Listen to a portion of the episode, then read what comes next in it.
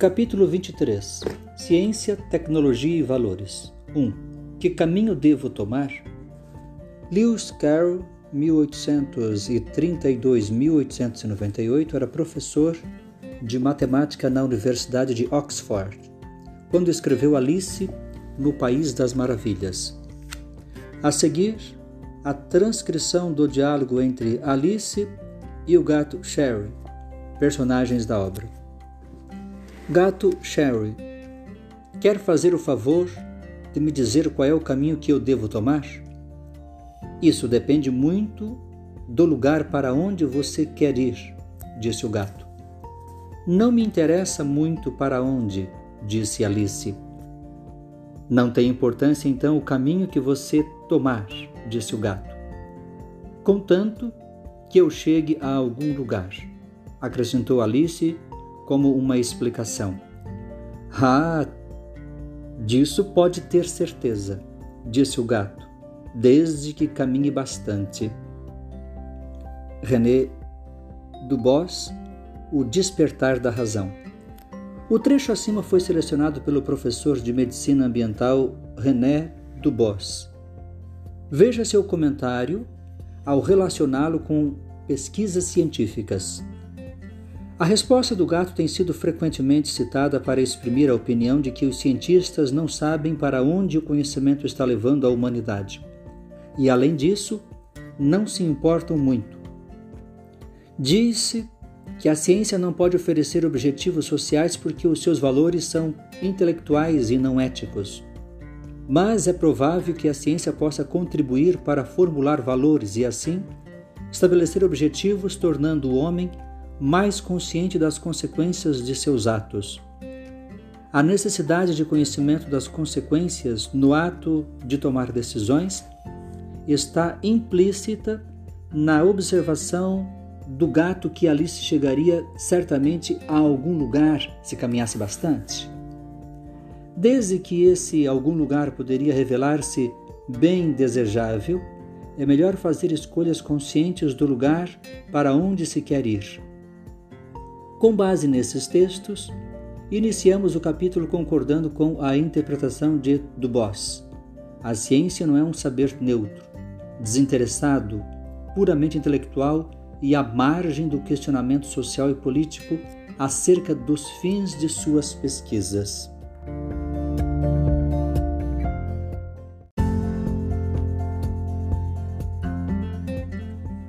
Dois, senso comum.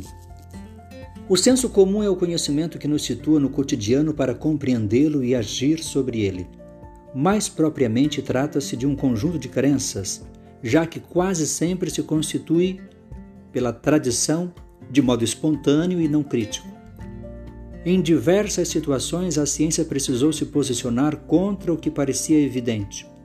Por exemplo, a convicção da imobilidade da Terra e do movimento do Sol em torno dela.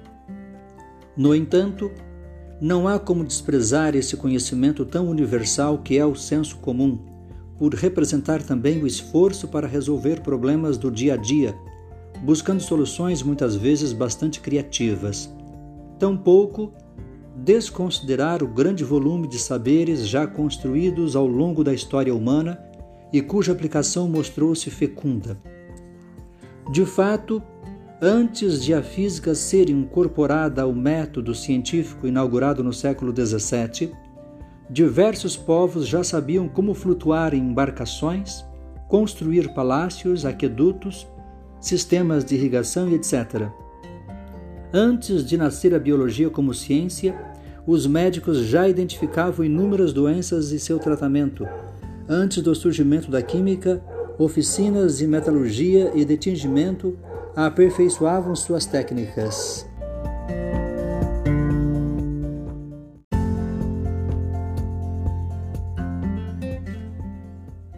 Distinção entre senso comum e ciência. Por que esses exemplos ainda não constituíam conhecimento científico, pelo menos no sentido que passamos a entendê-lo desde o século XVII? Vejamos algumas diferenças entre senso comum e ciência, de acordo com a especificidade de cada um desses conhecimentos. Particular geral. O conhecimento proporcionado pelo senso comum é particular por se restringir a pequenas amostras da realidade que servem de base a generalizações muitas vezes apressadas e imprecisas. Os dados observados costumam ser selecionados de maneira pouco rigorosa, de modo que seja atribuído a todos os objetos o que vale para um deles ou para um grupo insuficiente de objetos observados. As leis científicas, porém, são gerais no sentido de valer para todos os casos que se assemelham aos casos observados, o que é possível porque as explicações da ciência são sistemáticas e controláveis pela experiência, permitindo alcançar conclusões gerais. Afirmações como o peso de qualquer objeto depende do campo de gravitação ou a cor de um objeto depende da luz que ele reflete ou ainda, a água é uma substância composta de hidrogênio e oxigênio, são válidas para todos os corpos, todos os objetos coloridos ou para qualquer porção de água, e não apenas para aqueles que foram objeto da experiência. Fragmentário unificador. O conhecimento espontâneo é fragmentário pois nem sempre reconhece conexões em situações em que elas poderiam ser verificadas. Por exemplo, pelo senso comum, não é possível perceber qualquer relação entre o orvalho da noite e o suor que aparece na garrafa retirada da geladeira, nem entre a combustão e a respiração, que é uma forma de combustão discreta relacionada à queima dos alimentos no processo digestivo para obter energia. Já o conhecimento científico é unificador, por possibilitar conexões, às vezes de modo bastante abrangente, como ocorreu com Isaac Newton. Segundo relatos, Newton teria intuído a lei da gravitação universal ao associar a queda de uma maçã à queda da Lua. Ou seja, a Lua não cai sobre a Terra porque está a uma distância em que sofre a atração terrestre mas não o suficiente para cair sobre ela. Se por acaso se aproximasse um pouco mais, haveria de cair. Essa é uma maneira simples de explicar o caráter unificador da teoria da gravitação universal, que nos permite associar fenômenos aparentemente tão díspares como o movimento da Lua, as marés e a trajetória de projéteis. Subjetivo, objetivo. O senso comum é frequentemente subjetivo, porque depende do ponto de vista individual e pessoal, pois pode ser condicionado por sentimentos ou afirmações arbitrárias. Por exemplo, a dificuldade em reconhecer o valor profissional de alguém que nos inspire antipatia. Ao observar o comportamento de povos com costumes diferentes dos nossos, tendemos a julgá-los com base em nossos valores e considerá-los estranhos, ignorantes ou até desagradáveis. Já o mundo construído pela ciência aspira à objetividade. Chama-se objetivo o conhecimento imparcial, que independe de preferências individuais e permite confronto com pontos de vista de outros especialistas. Suas conclusões podem ser testadas e confirmadas por qualquer outro membro competente da comunidade científica. Ambiguidade, rigor. Para ser objetiva, a ciência dispõe de uma linguagem rigorosa cujos conceitos são definidos para evitar ambiguidades, tornando-se cada vez mais precisa à medida que utiliza a matemática para transformar qualidades em quantidades. A matematização da ciência adquiriu grande importância no método de Galileu. Ao estabelecer a lei da queda dos corpos, Galileu mediu o espaço percorrido e o tempo que um corpo leva para descer um plano inclinado e, ao final das observações, registrou a lei numa formulação matemática. Instrumentos de medida como balança, termômetro, dinamômetro, telescópio, etc., também permitem aos cientistas ultrapassar a percepção imediata, imprecisa e subjetiva da realidade. É bem verdade que as ciências humanas não dispõem de igual rigor, porque o componente qualitativo de seus objetos não pode ser reduzido à quantidade. Diferentemente do senso comum, as explicações científicas são formuladas em enunciados gerais, alcançados pelo exame de diferenças e semelhanças das propriedades dos fenômenos, de modo que um pequeno número de princípios explicativos possa unificar um grande número de fatos. É assim que a ciência se constrói de maneira mais objetiva e rigorosa.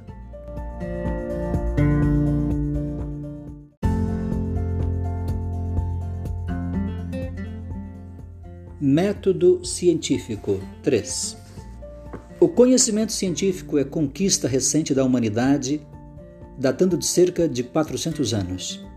Na antiguidade grega, ciência e filosofia achavam-se ainda vinculadas e se separaram apenas no século XVII com a Revolução Científica iniciada por Galileu. A ciência moderna nasceu ao determinar seu objeto específico de investigação com métodos confiáveis, capazes de estabelecer melhor controle desse conhecimento. O rigor dos métodos científicos demarca um conhecimento sistemático, preciso e objetivo que permite a descoberta de relações universais entre os fenômenos a previsão de acontecimentos e também a ação transformadora sobre a natureza de maneira mais segura e previsível. Desde a modernidade, as ciências vêm se multiplicando na busca do próprio caminho, ou seja, seu método. Cada ciência tornou-se uma ciência particular ao delimitar seu campo de pesquisa e estabelecer procedimentos específicos restritos a setores distintos da realidade. A física trata do movimento dos corpos, a química da sua transformação, a biologia do ser vivo. Desde o século XX constituíram-se ciências híbridas, como bioquímica, biofísica, mecatrônica, a fim de resolver problemas que exigem ao mesmo tempo o concurso de mais de uma ciência.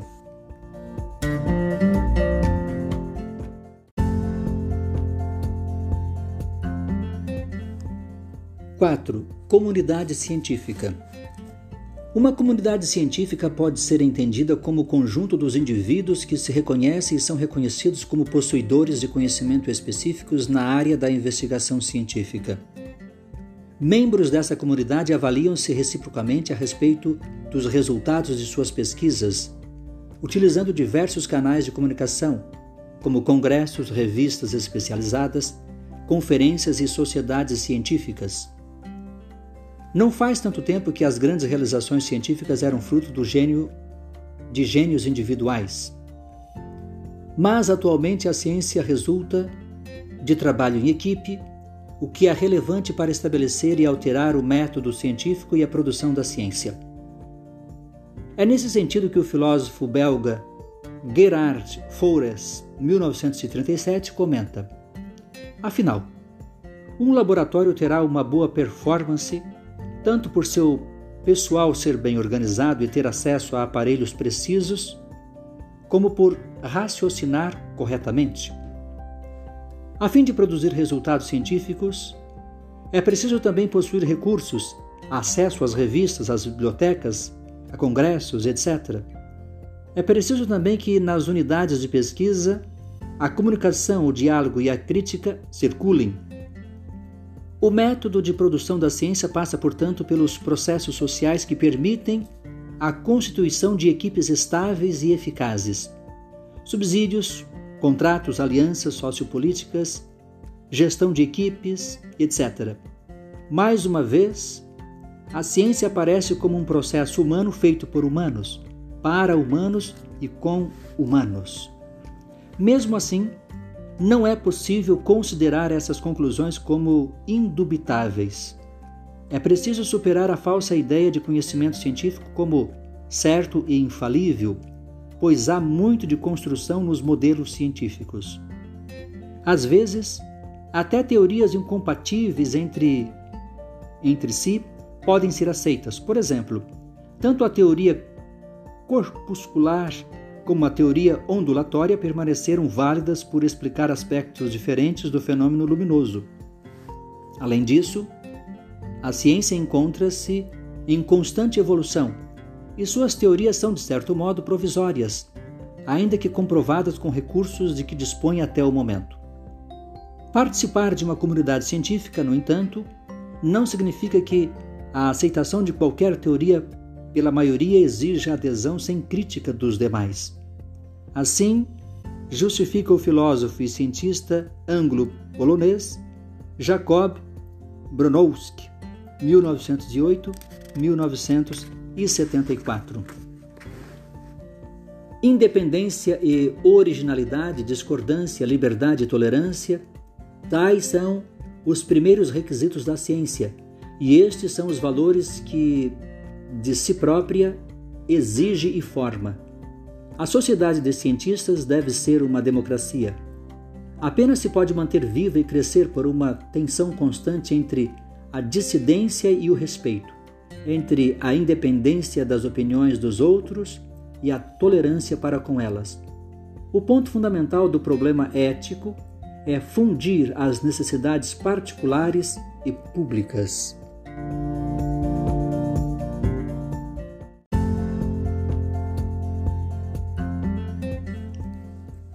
Cinco ciências e valores.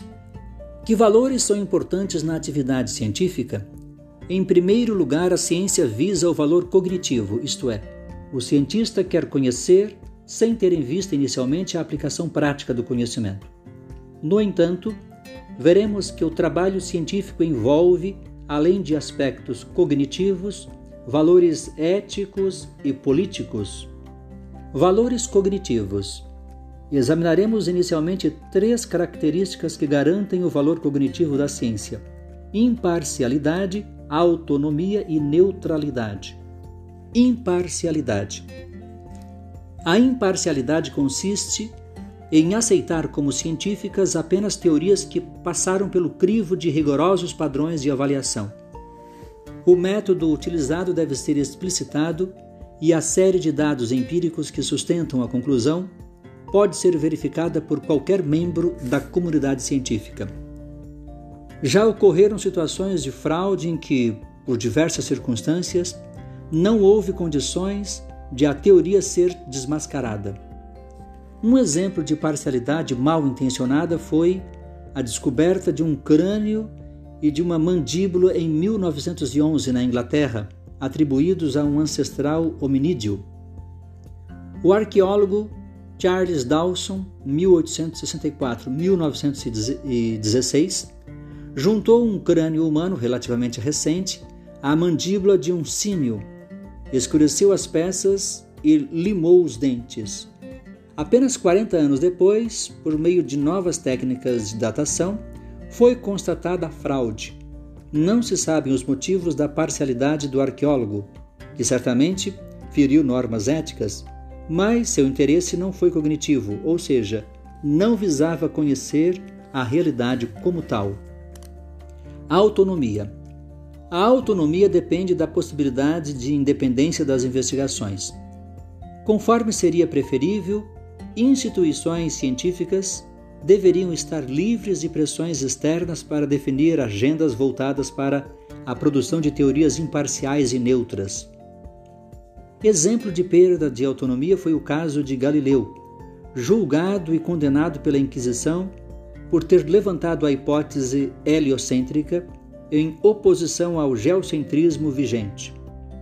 Na primeira metade do século XX, na então União Soviética, Joseph Stalin, 1879-1953, apoiou Trofim Lysenko, 1898-1976, biólogo que contraditava as leis de Gregor Mendel, 1822-1884, que até hoje é considerado o pai da genética. Por questões ideológicas, cientistas mendelianos soviéticos foram perseguidos e presos, um tipo de censura política à liberdade e à autonomia de cientistas. Neutralidade. O conhecimento científico é neutro porque, em tese, não deve atender a nenhum outro valor além do cognitivo. No processo de investigação propriamente dito, as convicções pessoais no campo da moral e da política não deveriam interferir no andamento do processo e nas conclusões científicas. Ou seja, aspectos como nacionalidade, etnia, religião e classe social dos cientistas são irrelevantes para que se alcance a verdade científica. No entanto, quando um desses fatores interfere na pesquisa, isso resulta em prejuízo à ciência, por fazê-la perder a objetividade ao dar maior peso a fatores subjetivos e extrínsecos à investigação, como interesses econômicos, políticos, religiosos, etc. Valores éticos e políticos. O conhecimento científico precisa ser neutro, além de imparcial e autônomo, a fim de garantir racionalidade e objetividade nas observações e pesquisas. No entanto, sob outros aspectos, a neutralidade científica pode tornar-se uma ilusão. Não se trata de incoerência, mas do reconhecimento de que o poder da ciência e da tecnologia é ambíguo, já que pode estar a serviço do conjunto da humanidade ou restrito a apenas parte dela. Portanto, toda atividade técnica e científica deve indagar quais são os fins que orientam os meios utilizados, o que exige reflexões de caráter moral e político. Exemplos disso são as altas cifras destinadas a pesquisas que dependem de apoio financeiro de instituições públicas e privadas, interessadas em subvencionar trabalhos que as beneficiem, nem sempre focados na saúde e no bem-estar da maioria das pessoas. É o caso da indústria da guerra, que há muito alimenta a corrida armamentista e exige constante avanço científico e tecnológico. Com base em sucesso obtido com a aplicação de experiências e técnicas científicas em animais, possibilidades de clonagem de seres humanos também têm sido objeto de debates acalorados. Por sua vez, o temor de que cientistas que encaminhem para a clonagem humana têm desviado importantes discussões a respeito de pesquisas com células-tronco que não dependem do embrião propriamente dito, mas da medula óssea ou do cordão umbilical. As vantagens das novas pesquisas estariam na prevenção e na cura de diversas doenças. Em resumo, procedimentos metodológicos da ciência tendem a ser neutros quando têm em vista apenas a racionalidade científica, mas não em relação aos fins que orientam as pesquisas, nem quanto aos objetivos a que se destinam suas descobertas. Estas últimas colocam em questão debates éticos e políticos que dependem que devem ser realizados pelos cientistas.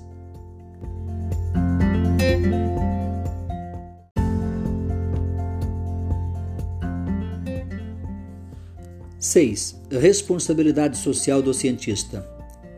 Pelo que vimos, a ciência não se resume à neutralidade da procura do saber pelo saber, porque se encontra permeada por indagações éticas e políticas.